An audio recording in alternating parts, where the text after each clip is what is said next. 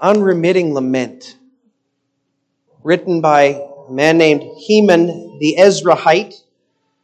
Psalm 88 pours out the heart of one who feels utterly submerged in the misery of life, having been betrayed by the treacherous, seeing no light whatsoever. But it's fascinating that the next psalm, written by Ethan the Ezrahite, who was Heman's brother, begins by proclaiming the faithfulness and the trustworthiness of our God.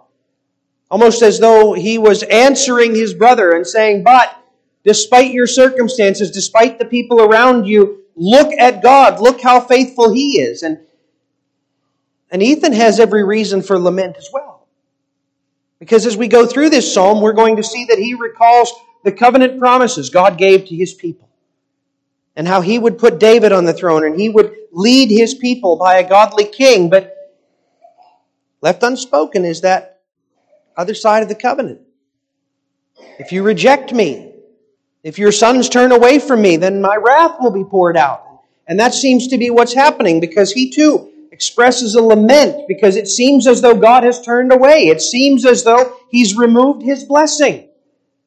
But remembering the steadfast love of the Lord, remembering how faithful and merciful is our God, Ethan leads God's people in praying on the basis of God's promises for his help. And it's a prayer that God answered by sending his son, the perfect descendant of David, who led God's people with utter and complete righteousness, who removed the penalty for our sin, who reconciles us with utter and complete perfection. So this is a psalm that, that leads us through that path of lament and shows us how Christ answers. I will sing of the steadfast love of the Lord forever. With my mouth I will make known your faithfulness to all generations. For I said, steadfast love will be built up forever.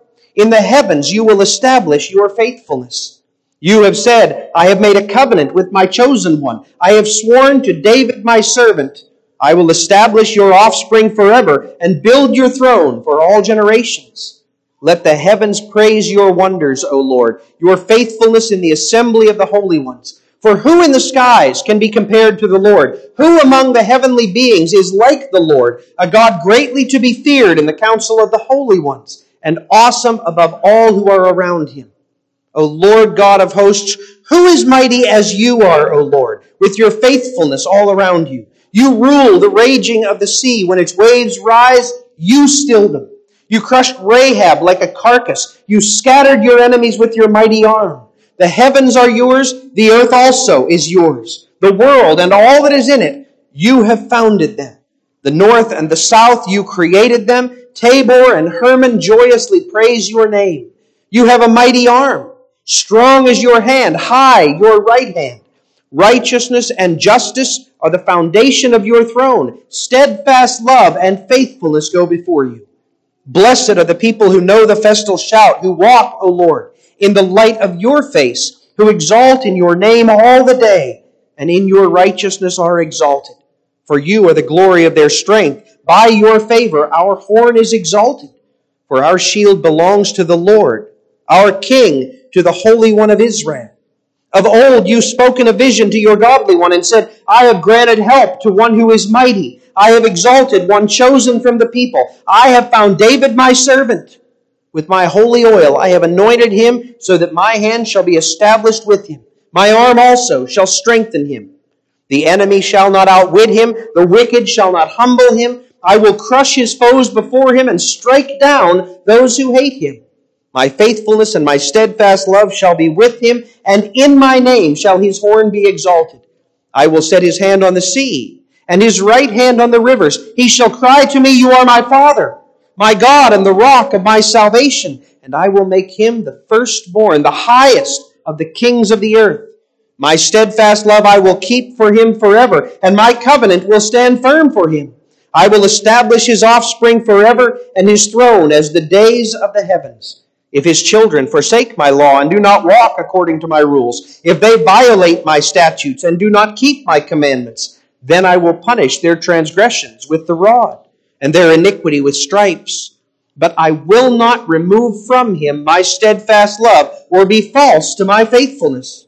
I will not violate my covenant or alter the word that went forth from my lips. Once for all I have sworn by my holiness, I will not lie to David. His offspring shall endure forever, his throne as long as the sun before me. Like the moon, it shall be established forever, a faithful witness in the skies. But now you have cast off and rejected. You are full of wrath against your anointed. You have renounced the covenant with your servant. You have defiled his crown in the dust. You have breached all his walls. You have laid his strongholds in ruins. All who pass by plunder him. He has become the scorn of his neighbors. You have exalted the right hand of his foes. You have made all his enemies rejoice. You have also turned back the edge of his sword, and, and you have not made him stand in battle. You've made his splendor to cease and cast his throne to the ground. You have cut short the days of his youth. You have covered him with shame. How long, O Lord? Will you hide yourself forever? How long will your wrath burn like fire? Remember how short my time is. For what vanity you have created all the children of man. What man can live and never see death? Who can deliver his soul from the power of Sheol? Lord, where is your steadfast love of old, by which by your faithfulness you swore to David? Remember, O Lord, how your servants are mocked and how I bear in my heart the insults of all the many nations, with which your enemies mock, O Lord, with which they mock the footsteps of your anointed. Blessed be the Lord forever. Amen and amen. Beloved, in this again, we see the lament of God's people as they live in a broken world and as they receive the consequence for disobedience. But we don't cast off hope. Instead, we remember God's covenant promises, we remember His steadfast love, and we look to Christ, who fulfilled that covenant with David and who restores His people time and time and time again. So let's take up a portion of this psalm. Number 169, we're going to sing stanzas 1 and 2, then 7 and 9, and this is taken from the first section of the psalm, verses 1 through 12. We'll sing stanzas 1 and 2, 7, 8, and 9.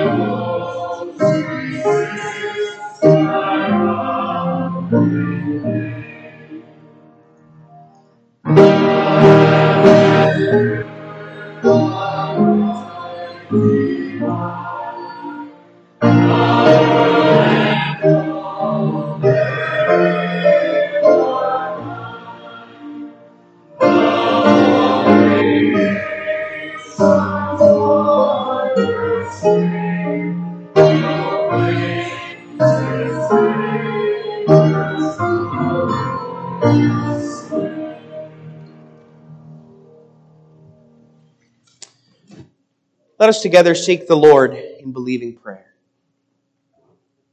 O Lord, our Heavenly Father, you are indeed the merciful and steadfast one.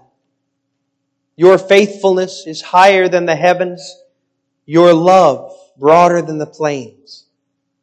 Lord, you know, you know the struggles and the brokenness with which your people so often deal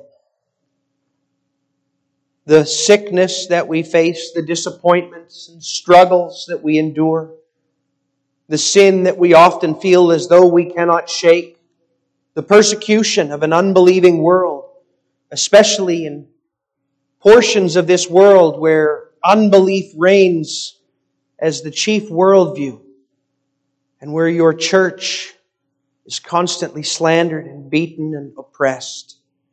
But Father, we know that you are the great King of kings and Lord of lords. That nothing is able to occur in this world apart from your will, and that you are able to turn every bit of it for the good of your people. Father, we thank you and we rejoice in the knowledge of your sovereign care. And we pray that you would help us to trust in you, turning at every moment of weakness, every moment of suffering, unto you, trusting in your faithful promises, remembering that Jesus has accomplished our salvation and that he now sits enthroned above, possessing all power and authority over every person and nation and king and power. Help us to look to him, Lord, believing that he will turn all things for our good and longing for that day when he comes back to make all things new and to cause all men to stand before him. Until that day, cause your church to stand firm, Lord. Daily remembering the glorious future that is ours. Cultivating within us a longing for the renewal of heaven and earth and all things and a perfecting of your saints when Jesus does return. Lord, we pray that you would cause your church to be faithful in this sinful world. Enable us to rightly understand and apply your word, to boldly and lovingly proclaim that word to a watching world, and to call our neighbors, both small and great, both powerful and weak, to submit themselves to you as the only source of hope and life, proclaiming with boldness that unless they turn to you, they have no hope. Unless they turn to you, their end is horrific. But if they turn to you, they will find grace and peace and life eternal. Father, we pray for this land in which we live.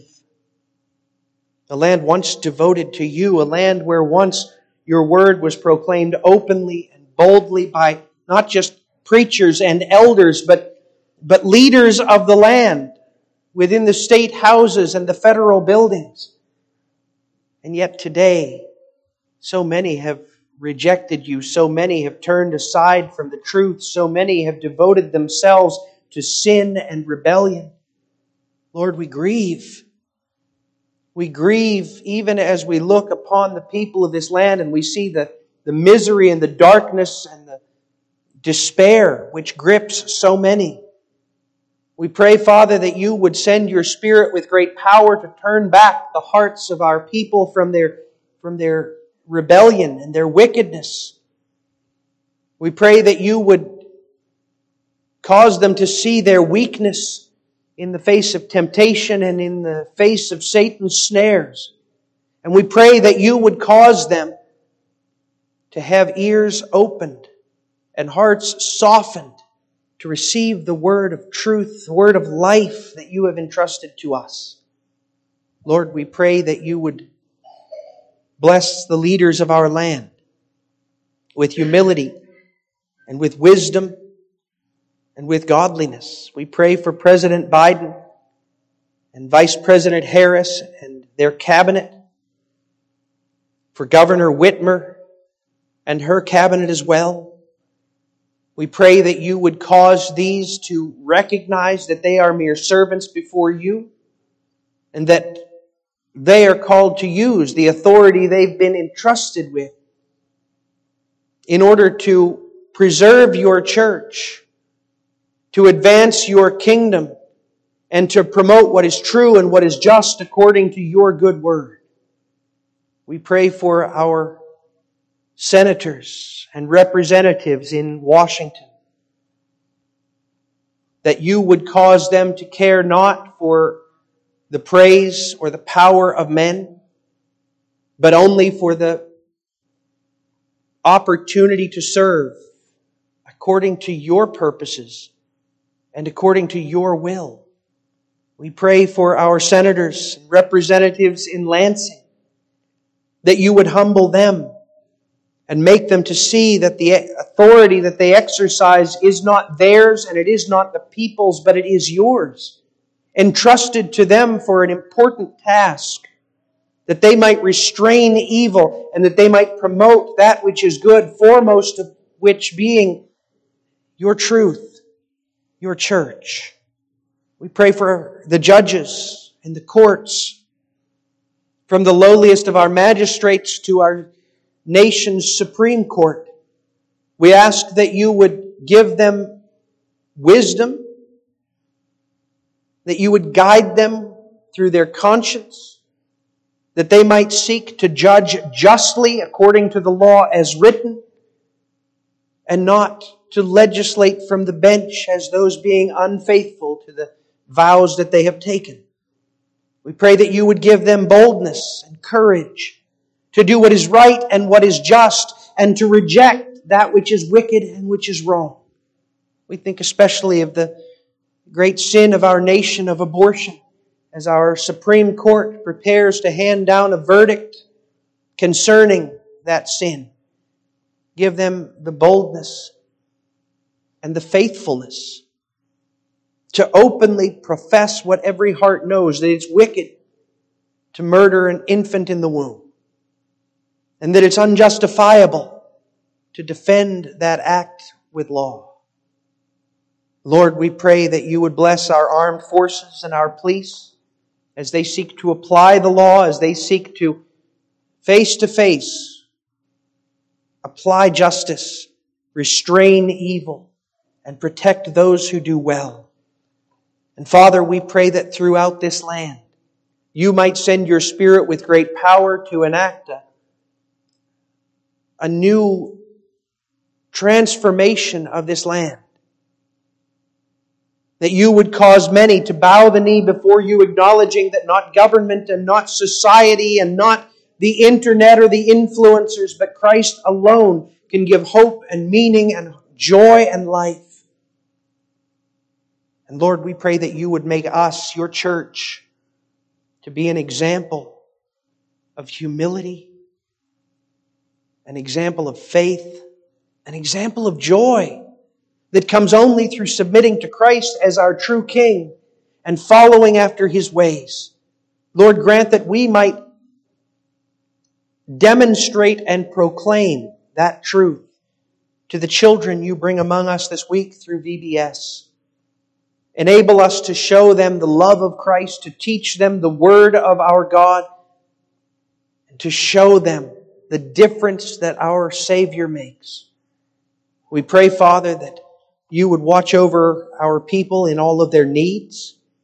For those who wrestle with sin or doubt or unbelief, Lord, restore them, strengthen them, and hold them firm. For those who are dealing with physical ailments of various sorts, we pray that you would provide the healing and the strength that they need, that we might see that the healing has come from you. For those who are facing great difficulties, we ask that you would provide the strength and the guidance that they crave. Father, we pray in particular for Case's brother Bill, that you would provide the healing and the strength that he needs as he recovers from his stroke. We pray for John's grandson Barrett as he continues recovering from open heart surgery and, and day by day experiences your sustaining grace. We pray for Jane's sister Caroline with the cancer that she's facing and, and Joby Lammers with her pancreatic cancer and, and Daniel Bruker, Linda's father, as he deals with his health struggles and others of our loved ones and our family. And Lord, we pray especially for our fellow members who are struggling. For Bruce and for Linda and for others, Lord, we ask that you would provide as only you are able, that you would give each one the healing and the strength and the encouragement that they need. And now, as we prepare to look to your word, Lord, use it to enlighten us, to strengthen us, to equip us, and to embolden us, that we might instruct our neighbor, that we might live before a watching world with integrity faith, and that we might have confidence in knowing who you are and what you are like and how you are at work in the world around us. Now, Father, we pray this in Jesus' name. Amen. Well, as we prepare to do that, to look to God's Word, um, let's sing from the end of Psalm 189, or toward the end. Number 171 actually starts at verse 19 of Psalm 89, continues through the end, verse 52. We're going to sing uh, stanzas 1 through 4, and then the last stanza, number 8. 1 through 4 and 8 of 171.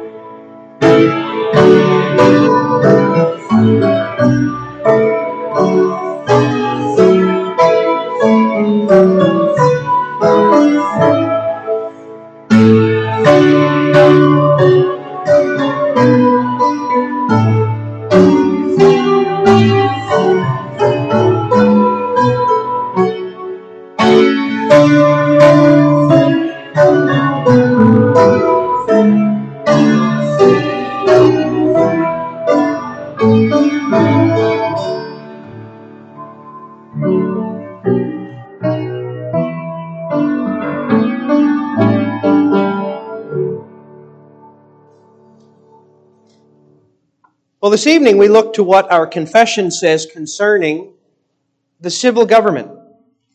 We're going to look at half of what we confess there uh, concerning the nature of the government itself. But before we do that, I'd like to read with you two very brief passages that shed some light on how we should regard, how we should understand the magistrate, the civil governor, whom God sets over us. And this holds just as true whether that magistrate is a king who holds all power or a constitutional republic, the likes of which we have, where power is distributed among three forms or three branches of government.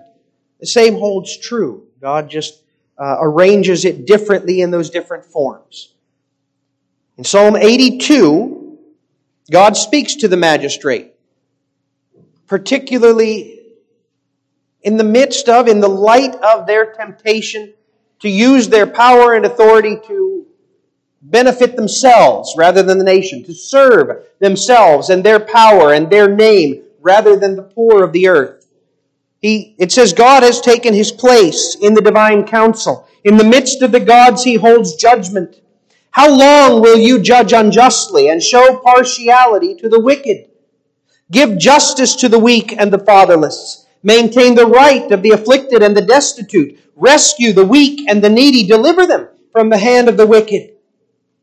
They have neither knowledge nor understanding. They walk about in darkness. All the foundations of the earth are shaken. I said, You are gods, sons of the Most High, all of you. Nevertheless, like men you shall die, and fall like any prince. Arise, O God, judge the earth, for you shall inherit all the nations. Sobering words for the magistrate who misuses his power.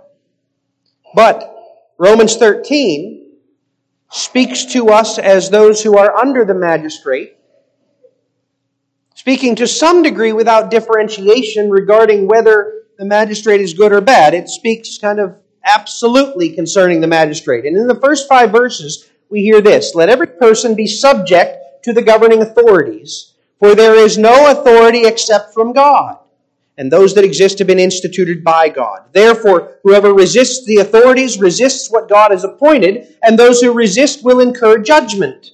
For rulers are not a terror to good conduct, but to bad. Would you have no fear of the one who is in authority? Then do what is good, and you will receive his approval. For he is God's servant for your good.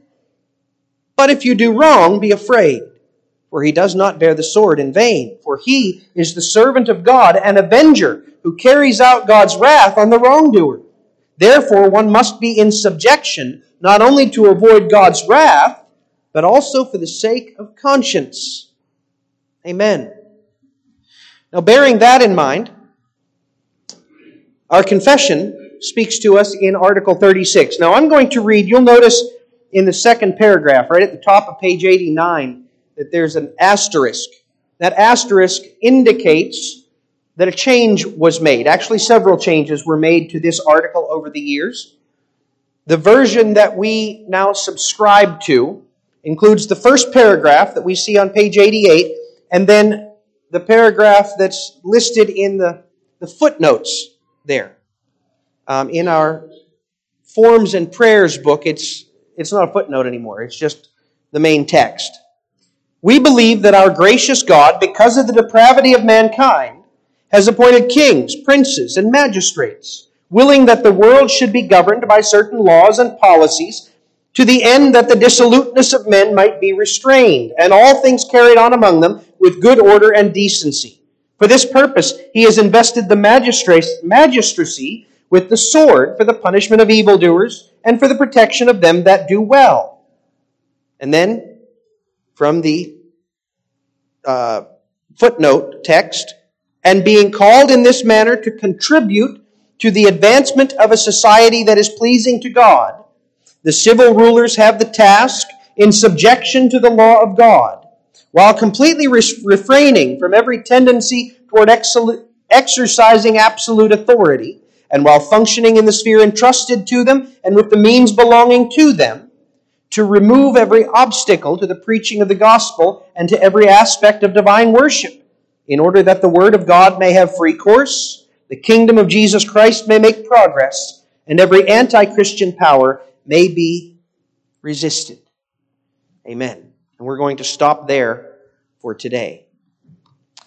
Beloved disciples of our Lord Jesus Christ, there has always been debate concerning the best, the most proper, the most efficient form of government, and concerning how the government ought to deal with the people, and especially the religion and the religious duties of the people. Now, it's instructive that our confession doesn't declare any one form of government to be superior. Some forms of government are immoral, like socialism and communism, which are inherently idolatrous. And other options are arguably more efficient than some. But our forefathers saw wisdom in allowing freedom to each nation, to each land, to discern the specifics of their own governing structure. What they did not leave open for debate, because God's Word does not leave it open for debate, is the ultimate role of government, regardless of the form in which it takes. The form which it takes. See, the purpose of those who govern and the job that they are given to do and their reason for existing, these are clearly defined by Scripture. And therefore, if a nation wishes to be blessed, it must strive to ensure that its leaders understand and submit to the calling that God has given to them.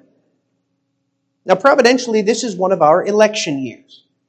Each time we have an opportunity to vote, God gives us the privilege of helping to guide our nation in the way that is right. And woe to us if, like that unfaithful servant of Matthew 25, we take that gift of God and we hide it in the dirt. How unfaithful we would be. But I'm afraid that's what the church often does. If the church in America, I'm not talking everyone who just boldly proclaims they're Christians even though they never darken the door of a church. I'm talking about everyone who truly believes in Christ, truly devotes their heart to the Lord. If the church in America would carefully apply the principles of Scripture in the way they vote and the way that they interact with the magistrate, the government, this nation would be turned upside down. It would change the political landscape. It would send a shockwave down the marble halls of our legislatures and judiciaries. It would shift every major paradigm concerning how our govern, how our nation is governed and led. Perhaps you think, well, that's just a pipe dream. But such dismissals are born of unbelief. Our God is the God who moves mountains in response to faith the size of a grain of mustard seed. He calls his people to trust him as their king, to apply his word, to believe his promises, and to prepare to glorify him when he responds, when he acts as he has promised. But the first step for us is to study and to understand what God's purpose is for our government. And that's what this first half of Article 36 shows us. And what it shows us is really quite straightforward. It's that God governs society, every society, by His servant, the civil government. That's our theme. God governs society by His servant, the civil government. And if we're to understand what that means, we need to start by recognizing the government as a servant established by God's gracious will. Remember, God is sovereign. Kids, what's that mean? That means he has the right to rule. He has the right to determine what happens, when it happens, how it happens, everywhere, over every person, in every matter. That runs directly contrary to what we hear in our society today, isn't it? Or doesn't it? Americans United for the Separation of Church and State say that God has no authority over Congress The ACLU says God has no rightful place in our courtrooms or in our schools. Revisionist history books say that our founding fathers intentionally kept God out of the government, establishing a wall of separation between church and state, and that's all false. God's absolute authority extends to every government in every place throughout history. We heard it in our call to worship, Daniel 2. The prophet declares, Blessed be the name of God forever and ever, to whom belong wisdom and might. He changes times and seasons. He removes kings and sets up kings. That means all power on earth is His, as Jesus said. And no one can reign apart from His sovereign command.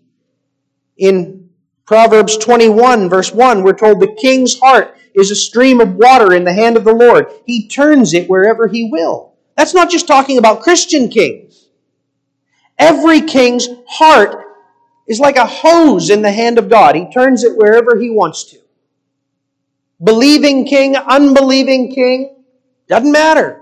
God is sovereign over them. God was able to call Cyrus, king of Persia, by name long before Cyrus was born and say that Cyrus is the one who would issue the decree that would return his people from the exile that hadn't even happened yet. That's how sovereign our God is over the rulers of this world. We heard it in Romans 13. There is no authority except from God, and those that exist have been instituted by God. That holds true for America. And also Canada, and Mexico, and China, and Russia, and every other nation. And therefore, whoever resists the authorities resists what God has appointed, and those who resist will incur judgment. That's not to say that it's always wrong for rulers to be resisted. But re- resisting a ruler is sinfully rebellious unless it is done by another ruler whom God has raised up, whose calling is to resist a ruler who has become tyrannical. And even though, as Psalm 2 says, which we helpfully sang a bit ago, the kings of the earth set themselves and the rulers take counsel together against the Lord and against his anointed. Nonetheless, God is sovereign even over those rulers who reject him, even over those rulers who work against him. And to those unfaithful rulers, he declares, Nevertheless, like men, you shall die and fall like any prince. In other words, I will judge you for your rebellion. Now understand well then. God rules over every leader. That includes every form of government, from the kings of ancient Israel chosen by prophets and ordained by priests, to the emperor and regional governors of the ancient Roman Empire, to the hereditary monarchies and regional serfdoms of the, the Middle Ages, to the constitutional republic in which we live. As I said before, some forms of government work better than others but all are under God's sovereign control. And He uses every one of them to fulfill His will, His purpose. And that's true at every level of government. God's sovereignty is not limited by the extent of the authority an individual leader possesses. God is king over our president and also over the mayors of Middleville and Lowell. God is king over our congressmen and also over the commissioners of Kent and Barry County. He is the one who will hold to account our Supreme Court justices and also our local sheriffs. Every legitimate ruler is raised up by God to serve God, whether they know God or not. And God has good reason for raising them up. As our confession says, because of the depravity of mankind, He did this. Kids, understand this. If man had not sinned, if Adam hadn't committed that sin, we wouldn't need government. Because every person would act as a king, exercising God's authority for good over every sphere that God sets him over, over every part of life, every job that God gives him. We would do it perfectly. We wouldn't need government because we wouldn't do wrong. We wouldn't sin. But because Adam sinned and left us corrupt, we need someone to stop us from sinning. Every once in a while, a new apocalyptic movie comes out. One of these movies where, where much of society is, is just brought low by some pandemic or war or what have you. And inevitably, what happens? Lawlessness, anarchy. People are killing people for cans of food. You know what? Those are actually pretty accurate. Because if you get rid of the civil government, there will be very little to restrain the sin of men, and each man will do what is right for himself. And so God established the civil government as God's servant for your good. He is your servant for good by preventing the anarchy that would destroy society itself. He does you good by restraining your neighbor's hatred for you and your inherent nature, hatred for your neighbor. That's a restraint that this world needs and will need as long as sin remains in it. And therefore, the civil government is nothing less than a gift given by God. And that has significant implications. If the civil government is established by God's gracious will as a gift, it has implications for how we deal with the government. We need to recognize that they're a gift. We need to recognize that they're given by God, and we need to treat them accordingly. Lord willing, we'll talk more about that next week. Just kind of stick a pin in that. Recognize we need to treat the government, even when they don't recognize that they're God's servant, as God's servant. That's kind of sticky at times. We need to set that aside and deal with that separately. But at the same time, we need to recognize that this should affect how our rulers serve. If they know that they are called to their office by God Himself, they must serve Him, not the people, not their pocketbooks, not their legacy, but they must serve Him. That ought to lead you to ask how can any man serve well who doesn't know Him? I mean, apart from the knowledge of God, a person has no ability to even understand the world in which we live, much less to understand how to govern it. So, how can that authority be rightly used apart from a knowledge of the one who gave it?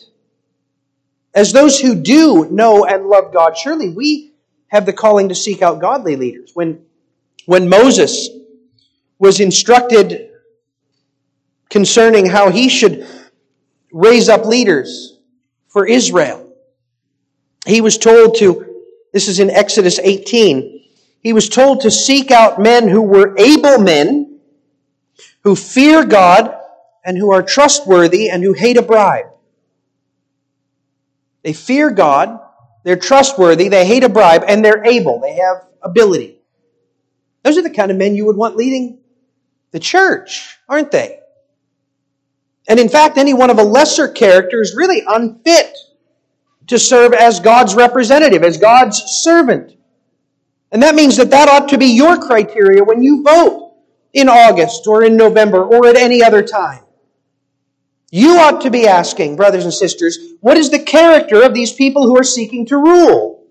Now, of course, we can't know their hearts, but we can see their actions. We can look at their track record, right? So since since this opportunity to vote is a responsibility given by God, we ought to do our homework. We ought to find out whether these candidates profess to know God and whether they show that by attending church. And if so, what kind of church do they attend? We ought to ask, do they keep their vows? Or do they not? Do they do what they say they will do?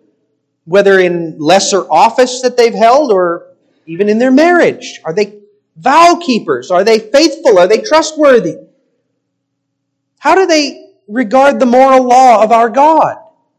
Are they in favor of killing infants in the womb? Can such a person ever rightly serve God with such authority? Or do they seek to protect and preserve the life of those who can't speak for themselves? What do they do with constitutional rights? They, they wish to take a vow to protect the rights that God Himself has entrusted to us as people? Are they willing to preserve those rights or are they willing to chip them away for their own momentary good? But, Pastor, that's a lot of work. And really, why do you care? What does this have to do with the church? Folks, it has everything to do with the church. God ordained the civil government, and God has taught us what kind of leaders to seek. If we as a church refuse then not only are we being faithless to God by ignoring His Word, but we're being faithless to our neighbor who doesn't have access to that Word and who needs us to show them, to instruct them, to help them understand what a good leader actually is. So, Christians, we are to seek out godly leaders and we are to help our neighbors understand that the government is a servant established by God's will, and therefore we need to look to Him to find out what kind of leader we should have, what kind of governor we should have. And chief among the reasons God gives us civil governments is the calling to establish and maintain justice. That's the second thing we see here that leaders, and, and I'll freely say these last two points are relatively small, but we need to note them. The government has been given to exercise God's judgment. And that's a twofold calling. On the one hand, it's a calling to restrain the sin that comes naturally to men. On the other hand, a calling to promote good order and decency in society. And those go together, right? You can't have good order and decency in a society where sin goes unchecked, and you can't check or stop sin without good order through law. This is not an insignificant calling. This calling to promote justice. Ruling well before God necessarily begins with establishing a just system of laws. God asks the rulers of the nations, How long will you judge unjustly and show partiality to the wicked? No government can avoid that condemnation without having a standard of law that is truly just. But what is just? Oh, we hear our lawmakers talk about that all the time, right? We need to do what is just. We need to seek justice. We need to make sure that these laws are just. But, but what defines justice? Ask them that question and they get a kind of a, a glazed over look in their eyes. What defines justice? What makes one law just and another law unjust? You know what it is for most of them? The polls what society says, what the majority of the people that I want voting for me tell me is just. But that's a lie. That's, that's a never ceasing target. It never stops to move, or stops moving. The true standard of justice, the standard by which all of our rulers and, and all of mankind will be judged, is the moral law written by God Himself if our governors, if our lawmakers, if our judges would be truly just, would truly seek to apply justice, they must rest their laws, they must rest their enforcement of the law on God's law. And if they will not, then they are not fit for office. But if they manage to get godly laws, which, by the way, were the kind of laws that we had at the start of this nation, that was the standard by which almost all of our early leaders in this nation used to determine what was a, a, good law and what was a poor law. If we have those good laws,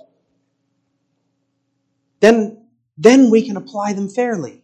Rulers are not a terror to good conduct, but to bad. Would you have no fear of the one in authority? Then do what is good, and you will receive his approval. Any government that is righteous ought to strive to be described by that verse. Punishing those who are wicked, upholding those who are good. So often that's not the case, right? Should we charge this crime or should we turn a blind eye to it? Well, let's see what the population wants. Let's see what's going to get me the most votes. Should we outlaw this thing or should we promote it? Should we tax this thing or should we? Well, it really depends on who donated to my campaign. That's not justice. And anyone who would act on that basis, anyone who would act in that way, which is the vast majority of our current politicians, does not deserve to sit in that office. But those who truly fear the Lord, those who truly seek to serve the Lord, they will exercise the sword. They will exercise the authority that is given to government in a manner that blindly. Kids, you ever see that statue of justice where she's got a scale in one hand and a sword in the other hand and a blindfold on? That's a picture of justice. the scale, the balance of right and wrong, to determine whether punishment is necessary, the sword, to exercise that punishment in a manner that is final, and the blindfold, to keep justice from respecting person, so that the poor person and the rich are judged alike. That's what a godly government will seek to do. But understand, those who would seek to govern who don't know the Lord, they won't, they can't do that. Look at the admonition that God gives in Psalm 82, 83 or 82, verse 3. Give justice to the weak and the fatherless. Maintain the right of the afflicted and the destitute. Rescue the weak and the needy. Deliver them out of the hand of the wicked. That's the mark of a true, godly, just government. Because the weak, the fatherless, the afflicted, the destitute, the needy, and the weak, they don't have a vote. They don't have a voice. They don't make a fuss. The children, the young ladies that are trafficked for the sinful gratification of anonymous men throughout the world, they don't have a voice. The babies that are slaughtered in the womb, the poor people that are preyed upon by payday loan sharks, they don't have a voice. They don't have an ability to call out and say, we've been forgotten. We've been overlooked. And so one who is not motivated by faith in Christ, one who is not motivated by serving the true God, he's going to ignore them unless he's embarrassed into it. And that is why it is imperative that we not, as Christians, as servants of the true and living God, that we not be satisfied with leaders who are motivated by money, who are motivated by power, who are motivated by their own legacy. For too long, we've been satisfied with that. For too long, we've been okay with that. But the only way out of that is to raise up these young people among us to be better leaders. To raise up these young people among us to be godly leaders. And when we see actual godly leaders running for office, to do all in our power to promote them, to bring them forward. Not because we think somehow we're bringing the kingdom of God by doing it, but because God wants His justice, His righteousness displayed through the government that is His servant. We could say a lot more about that, but what we need to remember, folks, is that we have been given the understanding in a unique manner that the world doesn't possess we've been given the understanding that just that government is made to establish to uphold justice. And so our calling is to get just leaders, leaders who will do justice in office, and by the way, to inform the leaders that are there that one day they will stand before the author of Psalm 82. And they will answer for all that they have done and all that they have declined to do. And we need to do that not in an accusatory manner, not in a way that, that allows them to write us off as religious kooks, but lovingly, gently, firmly, understandingly. You know what that looks like? Amazing program in Iowa right now, spreading to, I think it's spread to at least 12 other states, where they have ministers and elders who go to the state legislature and who meet with uh, Supreme Court justices and meet with the governor and, and their staff, and, and they have a simple message. You are a servant of God. God has put you in that office. We know that you will have to answer for every law that you pass, for every decision that you make, for every order that you issue, for every judgment you hand down. You need to know that. And you need to know that we're praying for you. Simple message. Not advocating for any law, not seeking to condemn them for any decision, simply informing them. Like the prophet Nathan standing before David, God is sovereign over you and you will answer for how you handle this gift that you've been given. And we're here to pray for you. We're here to support you and guide you. And it is amazing. At first, of course, it's all ignored. It's all looked askance. Ah, these religious people. But it's amazing. In just a few years, the, the secularists, the total liberals that want nothing to do with God's Word, they have a crisis in their life, and guess who they go to see? They get a terrible diagnosis at the doctor's office, and guess who they want to talk to? And pretty soon, they get a controversial piece of legislation on their desk, and guess who very quietly they want to talk to? That's our call. To be Nathan to the government's David, and to show them that they are obligated to bring justice in the name of God, and that we're there to support them, that we're there to pray for them, that we're there to guide them. One other matter, very brief. Very important. The lie has taken over in our land and sadly in many of our Reformed churches that the government is responsible for commandments five, six, seven, eight, nine, maybe ten. Period. That's a lie. Romans 2 or Psalm 2 tells kings and rulers, serve the Lord with fear and rejoice with trembling. Kiss the Son lest he be angry and you perish in the way. Psalm 13 calls the civil ruler God's servant who is meant to serve the Lord in all things.